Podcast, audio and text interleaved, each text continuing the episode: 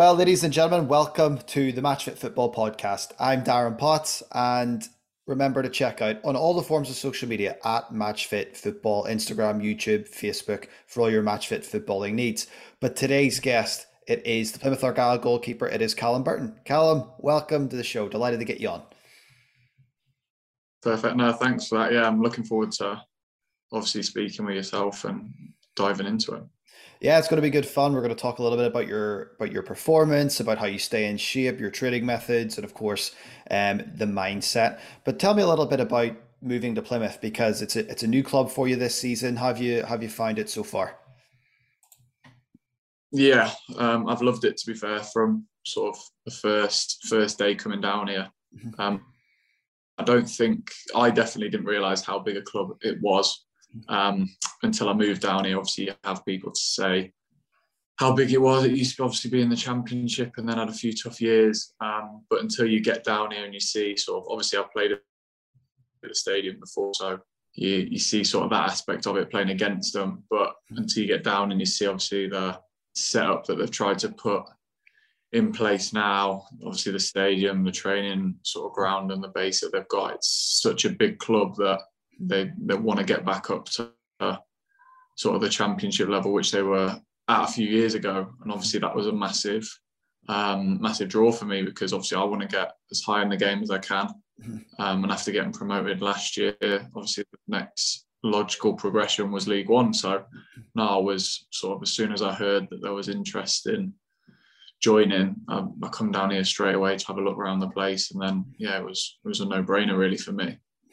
What about the expectation level? Because you you mentioned how big the club was and where it wants to be, and you know the size and stature of the club, and you know what it was like playing against Plymouth, but now playing for Plymouth. Have you noticed anything different in terms of expectation, the fans? Is there different types of pressure at Plymouth? Um, I wouldn't. It, it doesn't. It's not a club. Obviously, there's the expectation that you've you've got to perform well and obviously it's sort of a club, even though they were in League Two only two years ago, that they want to be at the right end of the table. But I think it's it's a very sort of family orientated, and because obviously it's quite an isolated place, Plymouth. It's the fans just get behind you really. I mean, yeah. it's obviously I've not been here during the the sort of bits where they got relegated and stuff, but from since I've joined, mm-hmm. I'm obviously we're sitting at the top of the table now, but at the start of the season and sort of through that, you saw that there was just pure support for the the team. So obviously you've got that expectation because you want to be up there, you want to be challenging for um, promotion places. But I think it's such a good club for supporting the team, which obviously goes under the radar because it, it helps the lads so much when we're playing and that having the support behind, even if we go behind in games like we have done this season, the the home support has I'd probably say got us a few points just because it's kept us going right till the end. So yeah, it's that's that sort of thing's massively underestimated and helps the team. Absolutely, and that home support, like you said, it is it's massive and helps the team. And Plymouth being, as you mentioned, you know, almost an isolated place, so to speak. Um, but you moved from Cambridge, you know, to to Plymouth, and Cambridge being nice and remotely, somewhat close to London, and everything that goes alongside that. Was there any difference for you moving to Plymouth, and was there any adjusting that you had to do, or did you know what what was you were kind of going down here, and it was football focus? Yeah, I mean, sort of, I've I've always had the mindset that I don't, I've never really minded where I've moved to because it's at the end of the day, it's still in England, really. So yeah. it's it's not that bad. Yeah. And yeah, decision was massively football orientated because of how big the club was. It of it was such a big step up from no disrespect to Cambridge, but obviously the size of Argyle compared to Cambridge, it's a big step up in everything. Um, so for me, yeah, it was no brainer in that respect. But the, the, one thing I didn't realise was how far everything was away until one game. And then you're travelling sort of seven, eight hours to get up to Yorkshire. So no, it's it was obviously the location, but it's such a lovely place to live as well. You're so close to Cornwall, and it's it's such a family club. Like I said, it's it's amazing, and they really make you feel welcome down here. It's great to hear that. And one of the one of the other things when I was doing a bit of research into you and into your move with with Plymouth Argyle and stuff, one of the things that I came across was you had a bit of a relationship where you got to speak to Darren, the goalkeeping coach, whenever you were coming, you know, to move to Plymouth. How big an impact was that conversation with with the goalkeeping coach and with with the the gaffer and the boys in charge? What was that? How big a factor was that in your decision to to move to Plymouth? Was it was massive. I mean, Darren called me the day after um, I found out that Cambridge weren't going to offer me a contract. So, from my perspective, seeing how eager they were to bring me down here was a massive, massive pull for me because that's ultimately what you want. You want to have staff that believe in you um, and want to push you on because, and especially the goalie coach, because he's the sort of person that sees the most of you and you probably spend the most time with him out of the staff. So being able to speak to him and see what he was like and how he liked to work. And obviously, yeah, we had quite a few conversations over the summer before I'd signed, and then obviously more after. Um, yeah, it was it was huge for me. And again, he was sort of saying like, I don't think you fully realised how big the club was. He said I didn't until I moved down here, mm-hmm. um, and it was it was bang on in that sort of respect. So yeah, it was. And then obviously the gaffer spoke to me um, kind of when everything was agreed. And yeah, it's just the way they sold it to me is exactly how it is as well. So I've come in and everything that they're trying to put together and trying to build for going to that next level and pushing on into the championships definitely in place. And you can kind of see that from the start of the season that we've had. Well, it's absolutely fascinating to hear that because the, I always find, you know, when you're talking to different people, it is the relationship as well between the coaching staff and the players, which ultimately bring out the best results. Um, what qualities do you would you look for as a player and a coach to help push you on and help you to improve and reach your goals? Um, I think the biggest thing that I've sort of looked for is honesty, really, because you can I've been with people in the past that you spend a lot of time with, and they're not. They don't tell you exactly what they think. I don't know whether it's because they don't feel completely comfortable, or they might think that it will affect you, and mm-hmm. so on and so forth. But then at the end of the day, it's kind of holding back information for you to get better because I found that it's especially early on in my career they haven't told me stuff and then it comes later down the line and you're not getting a contract because you don't do that stuff. Mm. And you look back and you're like, well, only if you told me a year ago, yeah, then we wouldn't be in this situation because I've had that long to improve it. So yeah, it's it's a massive thing for me is honesty. I'd rather I'd rather my goalie coach, my manager, whoever's in charge, tell me straight, even if it's brutal, because it means then you've got a base to build on. Because if you just go along, if you were to go through the motions for the 10, 15 years of your career, if you're lucky to have that long, mm-hmm. you're not going to get to the level that you would have if you'd have been told your faults and what you can improve on. So, mm-hmm. yes, that's massive. And to be fair, since I've joined the club, that's what I think has been so good about the coaching staff we've got. Obviously, we've got the gaffer, we've got Steven Schumacher, Kevin um, Nance as well, who's obviously been here the longest, um, and then Daz. Everybody tells you how it is, and mm-hmm. the players know where they stand. Um, obviously, the staff know where they stand with each other, and it's it's so much better than people not knowing because, and it means that you can have them honest conversations with each other without that worry of, oh, what's he going to think? What? I hope he doesn't think that I'm being like horrible to him because they're the when you're not playing well and when you need a bit of a kick up the arse, they're the conversations you need to have. So from day one, if you've got that relationship with everybody to be able to do that, it makes it so much better and so much easier. And just the atmosphere of the team is sort of a no fear, no fear ethos, and it's it's been such refreshing to come into that. And obviously, it just it helped everybody get the best out of each other, really. That atmosphere, you know, you're feeling a bit refreshed coming in there. You're getting that honesty. You're obviously getting the training that you need, the training that you want. You're being pushed every day to, to you know, to improve, to work harder, and to grow. But I want to go back in time a little bit. I want to focus just slightly on your journey to becoming a professional footballer. Um, obviously, I'm assuming you loved the game from you were a child, and you were always a fan of the game. But what was it that drew you in to wanting to become a professional footballer, or what made that decision for you, or was that a decision that you made at a young younger age when you felt okay, I, I can do this?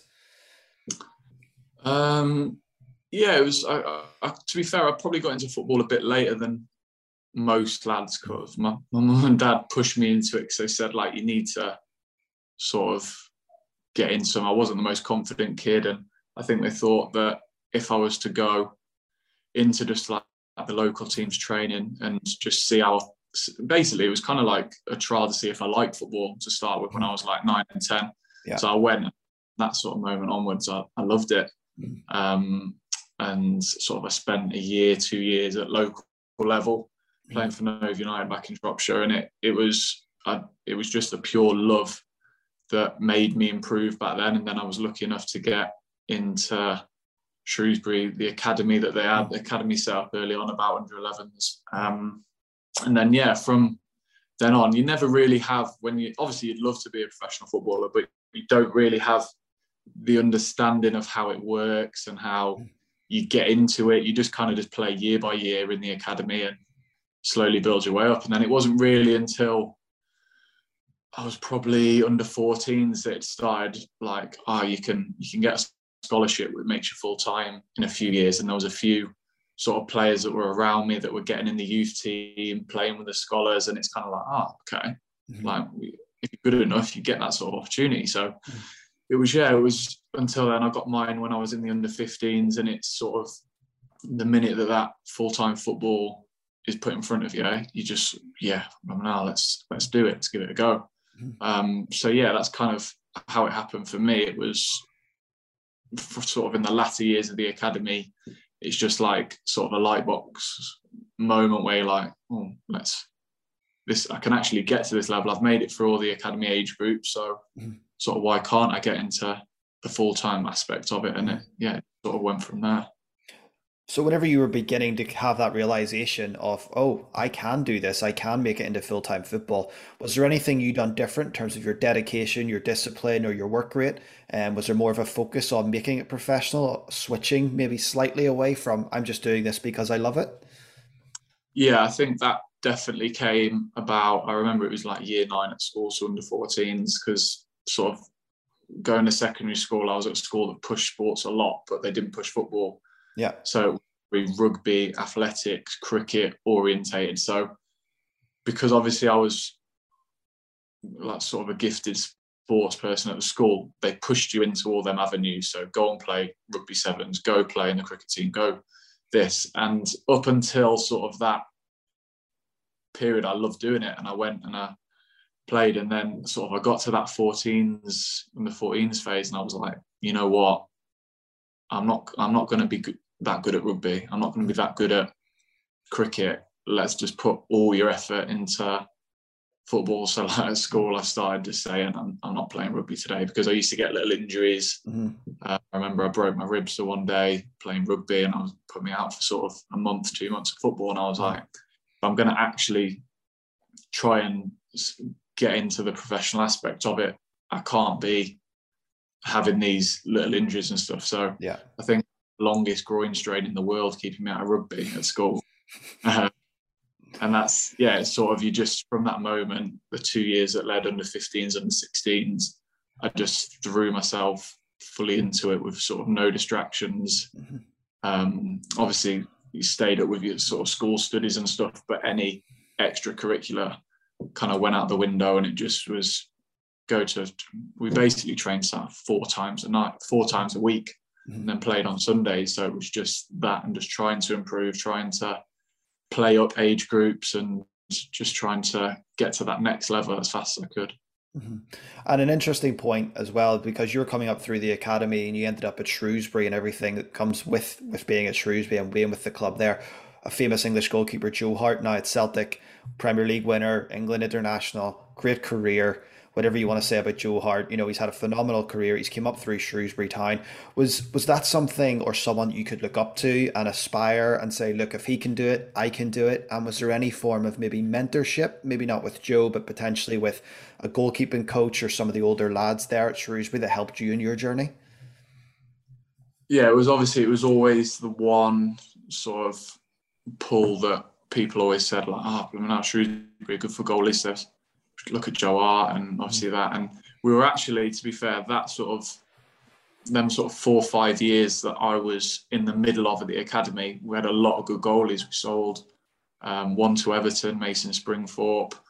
Um, we had Harry Lewis, who was two years below me, he got sold to Southampton. He's still there.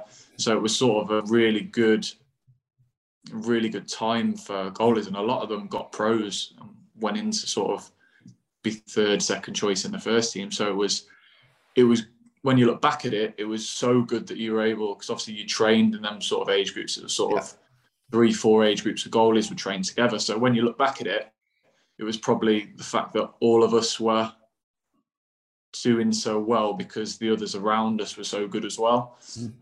So it was just a healthy atmosphere that got made at the club um, to bring goalies through. So we had sort of Glyn Thompson, who's now at Leicester, um, Dave Bennett. I remember him being big for me when I. Dave came in and sort of completely changed the ethos of the academy goalkeeping department, and it it reaped the rewards. To be fair, mm-hmm. even see now you've got Cam Gregory's come up for the youth team into the first team, and that's that's what they wanted to do, and it was so good to be part of it. Um, and obviously, we've got the amount of goalie coaches that have gone from there, bigger clubs. You've got Gav Ward now at QPR. Um, and it's Dan Connor who's now gone to Forest Green. You were mm. so lucky looking back at the coaches you had, without realizing that they'll go on and be good first team goalie coaches at good levels and coach good goalies. So you mm. sort of look back at it and you're thankful that you had them influences so early on in your career. Mm. Absolutely, and because it worked out for the goalkeepers, you know, you guys were getting such a high level of quality training, and it worked out for the coaching staff. They were able to apply their trade and learn and develop as coaches as well. And like you said, you've been able to move on. Other keepers have been able to move on, and the coaching staff have been able to move on. So it's almost been, you know, a real marriage that's just kind of worked for everyone involved at that particular time. Yeah, I mean that's obviously that's what you've got to look at. That's what kind of you want in your academy setup. If you're an academy manager, you want sort of ambitious players and you want ambitious staff that hmm. they don't want no disrespect to Shrewsbury, but they don't want to stay at Shrewsbury. They want to go to the champ. They want to go to the Premier League. And yeah, that I think is especially that. Obviously, I don't know what it's like now. I haven't been there for so long, but at that time, it was definitely sort of that atmosphere. I remember going into training at sort of I was only young, I was only 14, 15, and kind of beating myself up if I wasn't good, very good because you had sort of these lads who were like so, Harry. I remember like he was two years younger than me, so nights he's better than me. And I'm thinking, okay, we're better than this. Like you wanted to get into the youth team and one of the under 12s goalies had been better than you. Mm-hmm. And that's sort of what you had to push yourself on. And it, I remember in them two years, under 15s, under 16s, it pushed me so much on that I was playing youth sort of with 18 year olds when I was 15 and then I even got the chance to train sort of first team regularly when I was 14 15 which mm-hmm. just again was so good for your development and it, it obviously helped me transition kind of a bit earlier into first team football in the first team dressing room well that's that that's obviously been vital for you and it's helped you so much in your career but what's what was the biggest difference from youth football or even under 18s football the, the men's first team football. What was what was the differences that you noticed when you made that step up? The stand the standard of training was just was through the roof. You sort of you, you used to as youth teamers you used to watch the first team and mm. until you're actually involved in the training, you don't realise how good the first team players were. You sort of you watch them on match days, you watch them, you're like, oh yeah, I can pass the ball like that, I can save that. But until you're in working alongside them, you can't really judge yourself. Yeah. So I remember coming in and like doing shooting practice, and at the start, 80, 90% would fly in. Mm-hmm. And you kind of you come away thinking, oh I've got to sort of up my game if I want to train with these because ultimately, especially when you were younger as well, you're like, if I'm no good, they're not gonna they're not gonna want me to train with them. Yeah. So it was always that, that aspect of sort of improving yourself just to be good in training. Mm-hmm wanted to be invited back as a. Cause I remember I got the chance to have a day release at school every Thursday and come and train with the first team. Gav Ward was a goalie coach at the time, and it it massively helped me just because I was training with players who are now playing in the champ who've gone on to have good careers. I was training with them when I was 14, 15. So then when you go back to your age group, especially, I was I was saving everything. I was like, oh, this is this is e- not easy, but this is so much easier than going against the pros. So it just meant that you were getting ready for that sort of step up earlier, and it meant when you went back to your age group to play the games and stuff like that, it felt it felt slower, if anything. So you could read games better and do things a lot quicker than you would do before because you're used to what better players, older players would do instead of the youth team sort of players that you were playing against. And one of the things you probably noticed, and it's something I, I want to ask you about, is when you played at youth team level, you probably seen a lot of natural ability with certain players. But when you came to maybe first team level, was there a lot of coaching and a lot of technical work that maybe was a bit different from the youth team level, or was it very similar? I think it was the biggest thing is that I saw was that when you were young, a, a lot younger, you tried to get coached into sort of the same thing. So if there was something that you did that was a bit off or you didn't do that was sort of technically what they wanted, they'd try coach you out of it. Mm-hmm. So it used to be a, I used to find training a lot of trying to change what you were to get better, obviously. So you used to do, but then the biggest thing that I found when you went with the first teamers is that they've all got little things that they haven't got out of, but that makes them sort of the player they were. And so, like, if you were to put, if you were to go and put any goalkeepers up against each other and do different things for them, each of them would have completely different ways of doing the same thing. Mm-hmm. But because they've done it so many, like, think about how many times a goalie will catch a ball, mm. thousands of times, like mm. a week probably. Mm. They've just perfected their individual way of doing it, and it's mm. it's as a kid, you think, oh, I've got to be perfect. I've got to do this. I've got to do that. But then, as long as you're good at doing what you what you do, sort of that triggered in my mind that as long as I get 999 times right out of a thousand, it'll serve me well. Mm-hmm. And like I have different ways of doing things to what's probably seen as the way to do it. Um, but that was the biggest sort of thing that I found was that as long as you work on what you want to, the goalie you want to be, mm-hmm. and the goalie that you think you can be, you've just got to work your hardest, and it'll, as long as you practice enough, that'll be the way, the one you become, sort of thing. Mm-hmm. Well, it's that practice, it's that repetition, and you mentioned earlier from the coaching staff, you know, the honesty of what you need to improve on. It's obviously all went hand in hand with you in your journey to become, you know, obviously the keeper that you are now and the keeper that you're still progressing to want to become as you go on further through your career.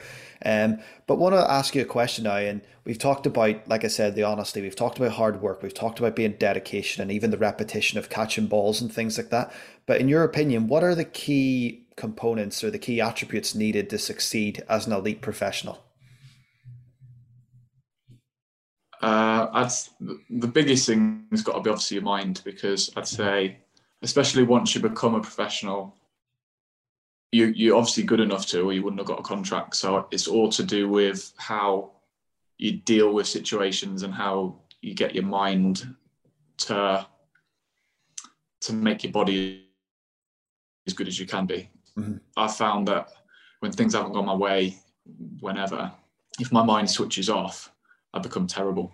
Mm-hmm. And that's ultimately, if your mind's at 100% focus, dedication, obviously you can't be at 100% all the time. You need to shut off and do stuff. But if you're mentally there, that'll be what the top, top goalies are like. That'll be what the top any professional sportsman.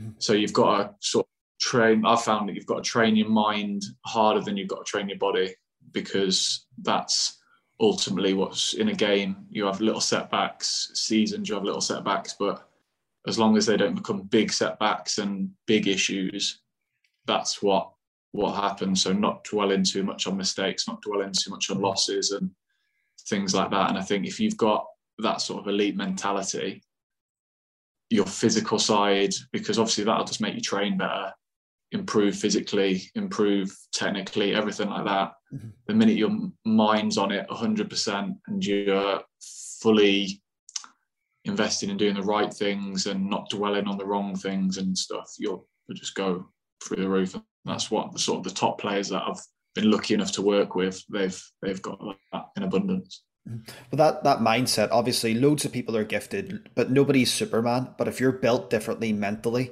you've a chance of accomplishing anything. And you've talked about the importance of the mindset there, and you've talked about training your mind. How do you train your mind? What is it that you do? Do you meditate? Do you do yoga? Um, or do you surround yourself with the right people? What is it that, that Callum Burton does differently to maintain this strong mindset? I think a lot of it is um, trial and error. To be honest, I've I've tried all sorts. Um, in thinking also making mistakes is mm. how I've managed to do it because the amount of mistakes, setbacks, everything like that, you learn ways of dealing with it. Like early on in my career, with big setbacks, I'd I'd just shut off for a week, two weeks, whatever, and I'd just sort of sulk. And it was no, that didn't achieve anything. It just made me worse. So it's getting that sort of any setback. It's not doesn't have to mean that you go and affect mistakes in games. It's happened. Try and try and make sure that the next sort of thing you do is as good as before. Mm-hmm. And if by doing that in training, I found a lot it will translate over to games because ultimately that's what training's for. Mm-hmm. So sort of making mistakes in games, you want to obviously minimise and you don't want to do as much as um, you basically want to be perfect in games, but obviously you, you know you always can't be. Mm-hmm. So by making mistakes in training, making mistakes away from that, it means that you can get a more a more perfect sort of game because you can, even if you do make a mistake, the rest of the things you do in that 90 minutes could be bang on. You just got to make sure that nothing snowballs, nothing affects you too much. And yeah, it's just it's just trial and error because that's why obviously the big big things experience because mm-hmm. everybody looks to experience pros, experience things and their ways of doing it. But it's just obviously from being put in them situations and having to deal with them things in the past because when they were 18, they wouldn't have been the same that they are now. So it's yeah, it's learning off them people I've learned is one of the biggest things as well because goalies especially like I've worked with Allan McGregor and David Marshall who are in their 30s and mm-hmm. played internationally and all them and the stuff you learn sort of from them is invaluable to take forward. Mm-hmm. And you just you kind of wish you learned it earlier because it just means that it, you'd even be better by this stage. But yeah, it's trying to integrate. I just try and take every, something little from every goalie that I work with and try and bring that into my game to try and make me better. Well, always trying to improve you know that's that's sort of what I'm taking from that. You're taking little things from every keeper to improve, but also something you said that I want to touch on. You said about making mistakes and making them a training, and then you realize, and then you're able to adapt and you're able to learn from it. Um, do you ever have a fear of failure? You know, do those mistakes ever give you that fear of failure, and how do you control that, or how do you overcome those failure moments or those doubts, and how do you maintain your confidence level? I think if you didn't have fear fear of failure, you you, you probably wouldn't be human in games because mm-hmm. you've got you've always got that, and it's it's learning that I've sort of started my career when I was 18. I was I was petrified of failure, like mm-hmm. going into games thinking I've got to be perfect here just to be able to get on and move to the next level and stuff. And in a way, I wish that I wasn't like that because you you don't then try new things. You just literally you're like a robot. You just want to stick to what you do and just not make a mistake. So it's kind of like it's having it's learning that ultimately I've, i look at a game now and although there's three points on the line, get hyped up as a kid. Like if you want to go and play in the first team, you've, you've got to be at this level. You've got to do this. Three points on the line every week. Like it's, it's mm-hmm. massive. The club's future, all that, and sort of so now I just go into games as it's it's a game of football. Sort of mm-hmm. it's what can go wrong mm-hmm. because ultimately that's what you've got to look at it as. I'm, I'm never nervous on the pitch. Obviously, you get your sort of pre-game, a little bit of anxious to get out there and stuff. But the minute I'm on the pitch, it's it's sort of just all gone mm-hmm. because I found that, especially when I was younger, playing with fear just made me make mistakes all the time. I remember I went on a loan as a young kid, and after my first game, petrified, made a mistake. Second game, I was like, oh, I've made a mistake. I need to be on it this game. I can't make a mistake. And I made two mistakes for goals. Mm-hmm. And it just it just snowballed. And it took me about six games just to get back to a level where I was like, right, just just be yourself. But by then, I'd, I'd cost the team about six points. Mm-hmm. And it's it's learning that your your training's there for a reason. you you've got to try and play the game unconsciously and not consciously because the minute you think too much about it, you'll be slower, you'll be that. And training's there to make you as good as you can be. So just play the game unconsciously, what feels right and what your instincts are telling you to do, really. And that's what I try and do now. The, that that instinctual way of playing, it's obviously served you really well in the last number of years. You know, you've got the move to where you are now in, in, in Plymouth Argyle. And you mentioned sometimes you can be a little bit anxious because you just kind of want to get the game started and all that sort of things. But do you have any rituals or superstitions or routines that you would do prior to a game when you're sitting in the changing room or warming up?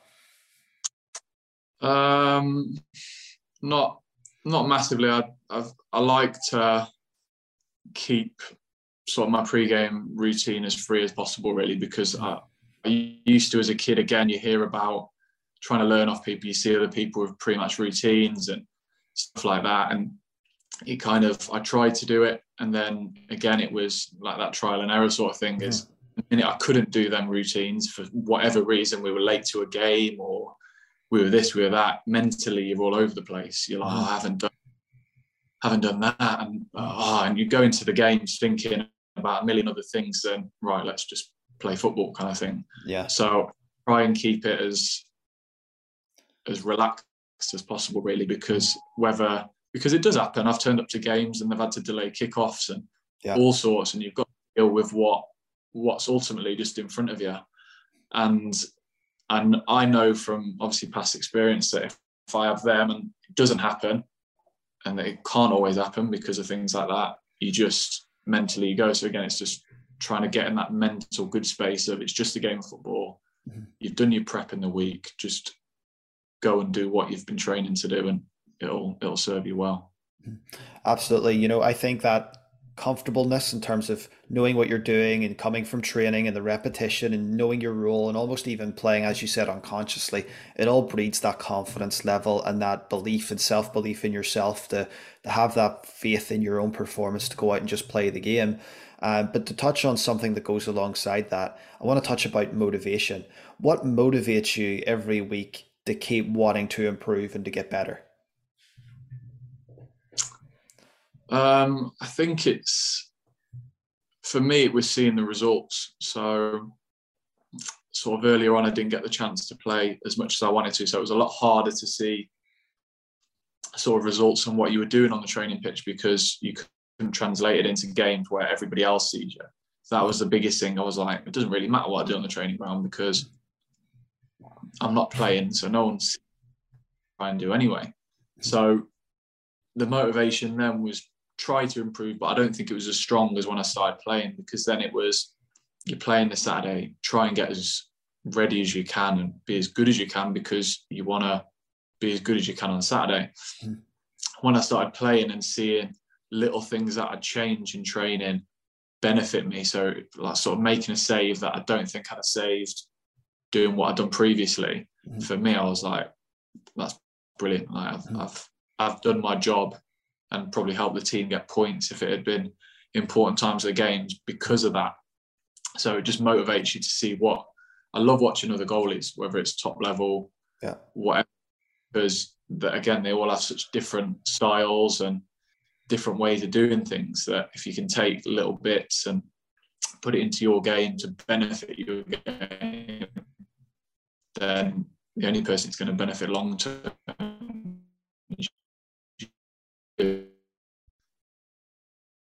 so yeah, it's that motivation of just always trying to better what the top level is. That's what the top look for is. What you've got to be better than them to get to get to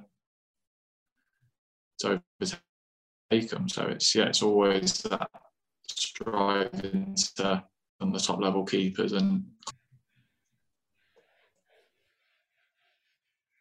Yeah, absolutely. It's that that desire to you know to improve and the desire to progress every week. And you know, as you say, you're watching different goalkeepers and you're taking little things that they do, and elite keepers are taking little things that they do, and constantly looking at how to better yourself.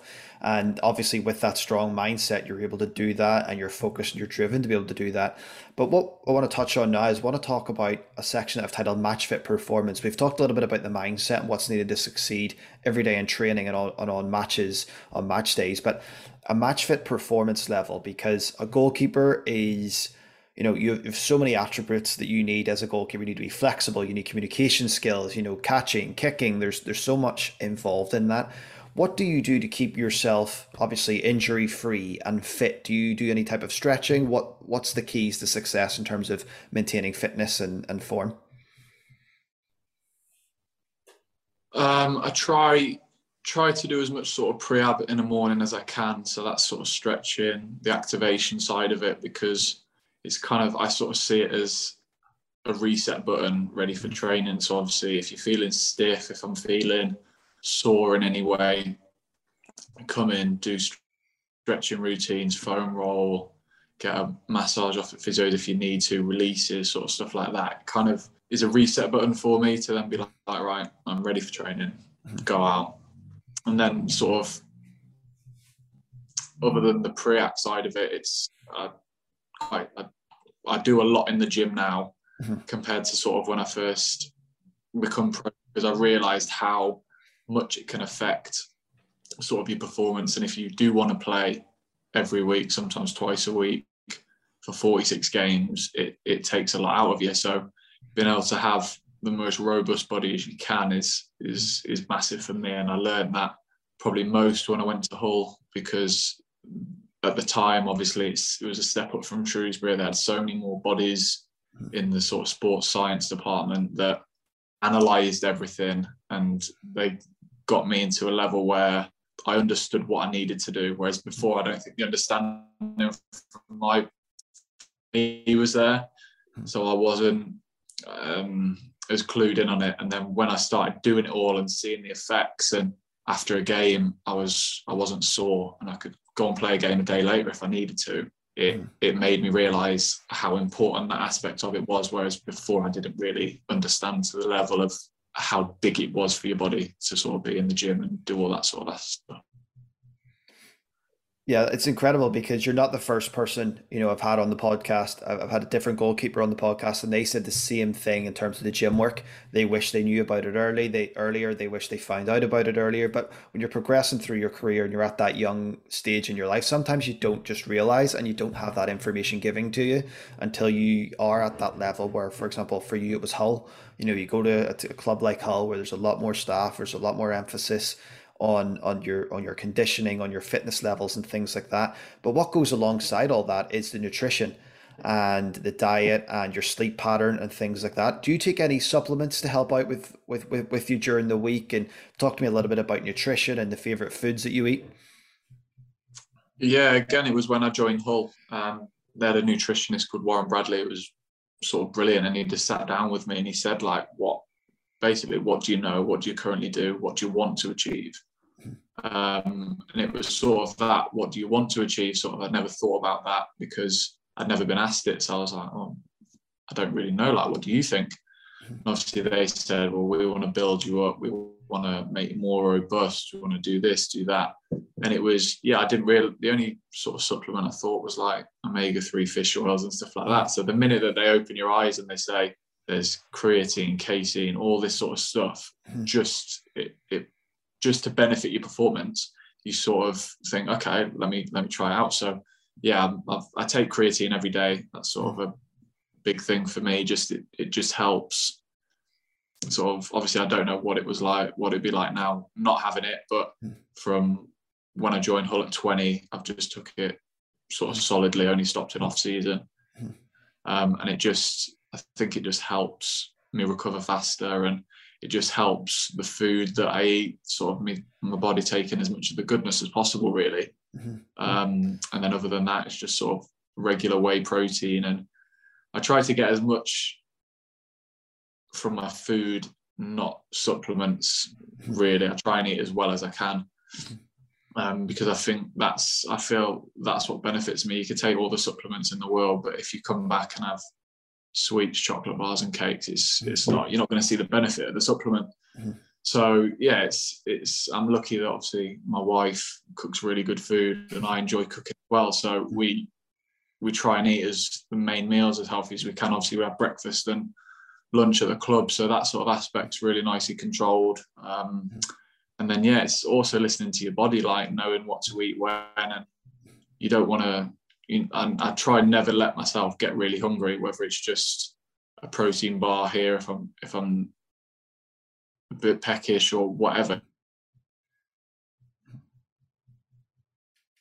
Body now, um, and it's helped me. It's helped me develop sort of physically, um, and then that's helped in turn sort of repay repay me on the pitch with getting stronger, more um, recovering faster and sort of everything that goes alongside it you mm. ultimately you take the supplements to see the benefits on the pitch and that's that's what it does but it just takes time to learn about it and sort of put it into place we're certainly a long way away from where we were, you know, 20 years ago, where you had some of the, the elite players or the biggest names in the game talking about going out for pints during the week and going to the pub and out all night. You know, we're certainly at a completely different level now in terms of health and fitness and sports science and education. And, and I think it's great to see, you know, that the development of that side of the game has come on so much, but also development on the pitch. And it's something I'm assuming you would have came through because in the last 15 years or so, We've seen it go from goalkeepers having to kick the ball long and look for the second ball and a potential goal scoring opportunity to goalkeepers being asked to play out from the back with their feet. Have you noticed a difference in that coming up throughout your career and playing at various clubs?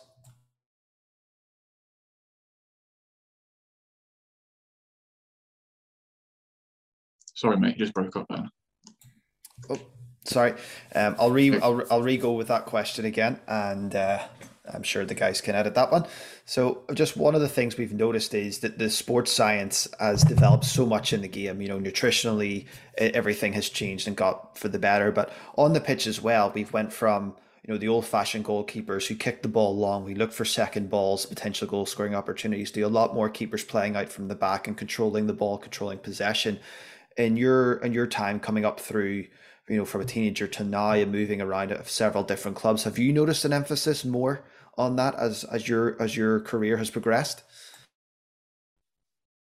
Yeah, sort of when I was coming through, like in the youth team, obviously you tried to sort of play out from the back because it was it was the it was probably just the start, sort of going back probably nine ten years ago. It was sort of when Barcelona were at their peak, and it was trying to play like that. But a lot of the time in first team football, it was get up and hit the big man as far as you can.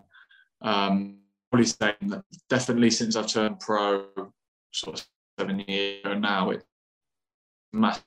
It's come down the leagues. At the start, it was obviously the Premier League trying to do it. Sort of Man City have perfected it, and Pep and all them. And then you look down now, and sort of in League Two and League One, you need that ability to be able to distribute from the back and be comfortable on the ball. And sort of that is now goalies are having to learn. It's sort of survive or die kind of thing. You have to learn to be able to be good at it and be comfortable doing it because a lot of clubs that's their first choice now. And obviously we we're massive on it. Um, the gaffer playing from that, and I think it's just been viewed as why risk giving the ball away from a long kick now, whereas use it as sort of a, a free kick, like just set and play. And sort of, and it, it worked massively. I mean, I've I've always wanted to be in a team that plays like that. I think it's been obviously luckily enough being in the England setup when you were younger. That's how they wanted you to play. So you so I was quite comfortable from that early on. Um, so being able to be in a first team environment now that wants to play like that, it's I, I love it, and it's it only brings the better the best out of you as well because you get so much more comfortable on the ball and it's if you want to get to the top level again, that's what the level you've got to get at. Like you look at Ederson, he's I think he's a freak of nature how he kicks the ball. But obviously you've got to you've got to get to that level if you want to play ahead of him in the Premier League. That's sort of how I look at it. So yeah, it's about improving that aspect as much as improving being able to save shots nowadays as a goalie. Yeah, I would absolutely agree. You know, you, Ederson's the perfect example, isn't he? Two or three assists a season minimum, and um, he pings the ball like a like any centre midfielder would dream of doing at times. Um, you know, phenomenal with the ball at his feet. I want to talk a little bit about training because uh, a couple of questions about training, then we'll begin to wrap it up. You mentioned about playing in the England setup when you were younger. You know, you played at various youth youth teams in the England setup, and you've also played at Hull and Cambridge. Now Plymouth Argyle. You started off at Shrewsbury and things like that. What's the difference between the club training and whenever you go to an England camp? Because obviously you're only there for a short period of time, a couple of sessions, then a game, versus the club level where you're every you're there every day, so to speak. You know, going through the different steps and the motions. I think obviously being when I was a kid going there, it was a lot more intense because they only had a little time to work with you. So it was you'd sort of go away for some when you were young. Obviously, it was more tournament based, so you'd only go away and play sort of three, four games. So you had a bit longer. But I remember sort of when I got to under 18s, it was sort of in line with the international break. So mm-hmm. you'd go, you'd add four or five days training and then you'd play a game. So it's it was more about it, obviously it made the coaches' lives so much easier because you were sort of getting the best players at that age group together. And it was just them sort of implementing the ideas of how they wanted, obviously it's now called the England DNA, sort of how they wanted to play. So it was it was great. I, I loved every every call up I got. I was grateful for and every sort of opportunity I got to go and train because you look at the goalies that were my age, you've got Angus Gunn, obviously, in the Premier Norwich, Dean Henderson, yeah. Freddie Woodman. Them sort of goalies, you, back then you wouldn't have said or you wouldn't have realised the heights that I got to so soon. So being able to train around them and obviously have the best sort of goalkeeping coaching available. Yeah. Um, and see top top coaches. Obviously Neil Dewsnip was my 18s coach. He's now director of football at Plymouth. So having that coaching so early as well, it just made you improve when you went back to your club.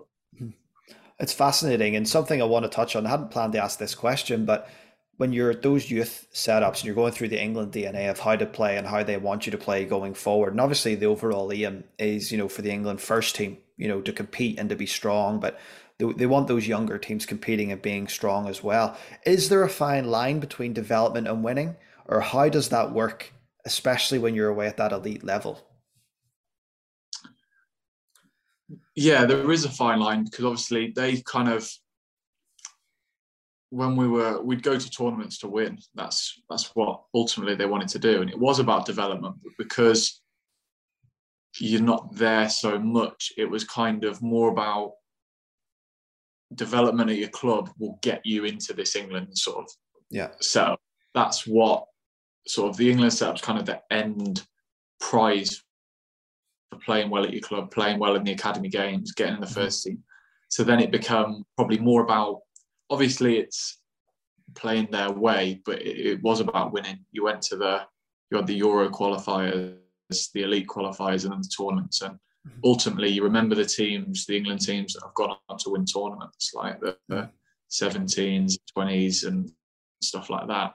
Mm-hmm. Um, because they, they used to sit you down and they were as blunt as anything and say, our aim is to win the 2022 World Cup or whatever, you guys will be about 27 at that point. So you'll be the core of that team. Mm-hmm. So if you want to obviously be on the journey of that, then buy into what we do, win the games that we put on and stuff like that. And that's sort of, you look at the players that have gone on and sort of, I was in the same team as Dele, um, Demarai Gray and players like that.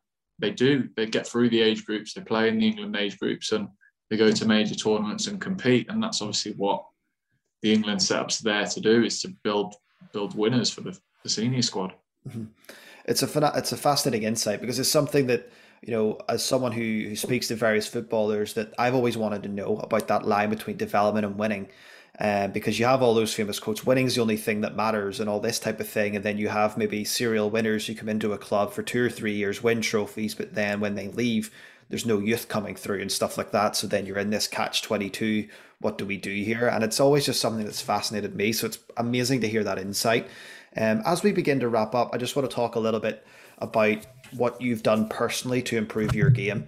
So we've talked about mindset, we've talked about um, you know, the match fit performance and things like that. But is there anything that you've noticed in your game, whether it be a good thing or a bad thing that you've worked on individually outside of your club training, whether you've went and done something yourself to improve something that you've noticed? I'd probably say outside sort of the club, it's been a lot of the physical stuff. So going to the gym, looking and sort of breaking down the, the sort of goalie you want to become and what you need physically to do that. Because obviously you get the pitch time um, at training and wherever you need. And it's obviously hard to replicate that away from the club because mm. you've got the coaches, you've got the the facilities and the pitches and everything and so on. So coming away from that, it's, it is going to the gym, making sure you get stronger, you get faster, and obviously you've got that at the club as well. But then it's the sort of individual aspects that you want to add to it and do more than other people. So it's going to the gym and doing leg day when let's say the first because obviously you can't always as a second choice goalie especially you're very gym orientated on what the first team are doing so if they've got a game on the tuesday you know you're not playing but it affects obviously your gym routine throughout the week that sort of you you built yourself on. So it's yeah, it's about doing what's right for your body away from the place because it is it's not just about what you do at the training ground and what you do there because that's only a small small portion of your day away from it. You've got to make sure you eat right and do other bits and recovery as well. Go into the pool, go in all that sort of stuff. Hydrate throughout the day. It it affects you probably the day after the most, not there and then. Like you don't hydrate and drink two liters of water, and then an hour later you feel amazing, but mm. you feel your muscles feel better the next day. Learning just the right balance of pitch. I try and see myself as the stuff I do off the pitch to get me as good as I can for the next day. Prove as much as you can on pitch. So by making your body as robust and as fit as you can, it gives you as much time on the grass as possible and as least injuries as possible. Absolutely fascinating insight. You know, to, to see what you do outside of of you know the corporate training and such you know, we have a lot of young people who listen to this who want to become professional footballers, and there's certainly been a lot of lessons through what we've talked about today that they can take and they can incorporate into their lives, whether it be nutrition, whether it be gym work, whether it be the hard work, the dedication, the mindset stuff. But if just as we wrap it up now, if you could give one piece of advice to a young person who wants to become a professional footballer, what would you give? What would you tell them? Um, I'd probably say just try and learn off everything you do. Learn off as many people as you can, um, especially the ones that have been professionals, played as high as they can, um, and just take as much as you can from as many people that are willing to show you what they do. I mean, that's sort of what I've always tried to do, and by picking up them habits or what they do on and off the pitch or anything that you can take from, even if it's the tiniest thing, and add it to what you want to do, it'll it'll help you a million percent. Sound advice, absolutely sound advice. You know, always learn, always develop, and always keep an eye out on what you want to become and the goalkeeper that you want to become. Callum, this has been a phenomenal conversation. I've really enjoyed it. Um, where can people follow you on social media and connect with you and see what you're up to? I've got Twitter and Instagram. Um, I don't know my tags off by heart, I'll be honest. Um, but yeah, anything on that. I mean, it's is sort of where I'm at. But yeah, no, I've loved it. Thank you for having me on the podcast. Well, guys, you've had it right there. He's on Instagram, he's on Twitter. Give him a follow, see what he's up to. Keep up to date with his journey as he continues to progress and develop. It's been a phenomenal conversation. Um, as I said earlier in the podcast, at MatchFit Football, YouTube, Facebook, and Instagram for all your MatchFit needs. Callum, thanks again for coming on the show, and thank you everyone for listening. Cheers, Aaron.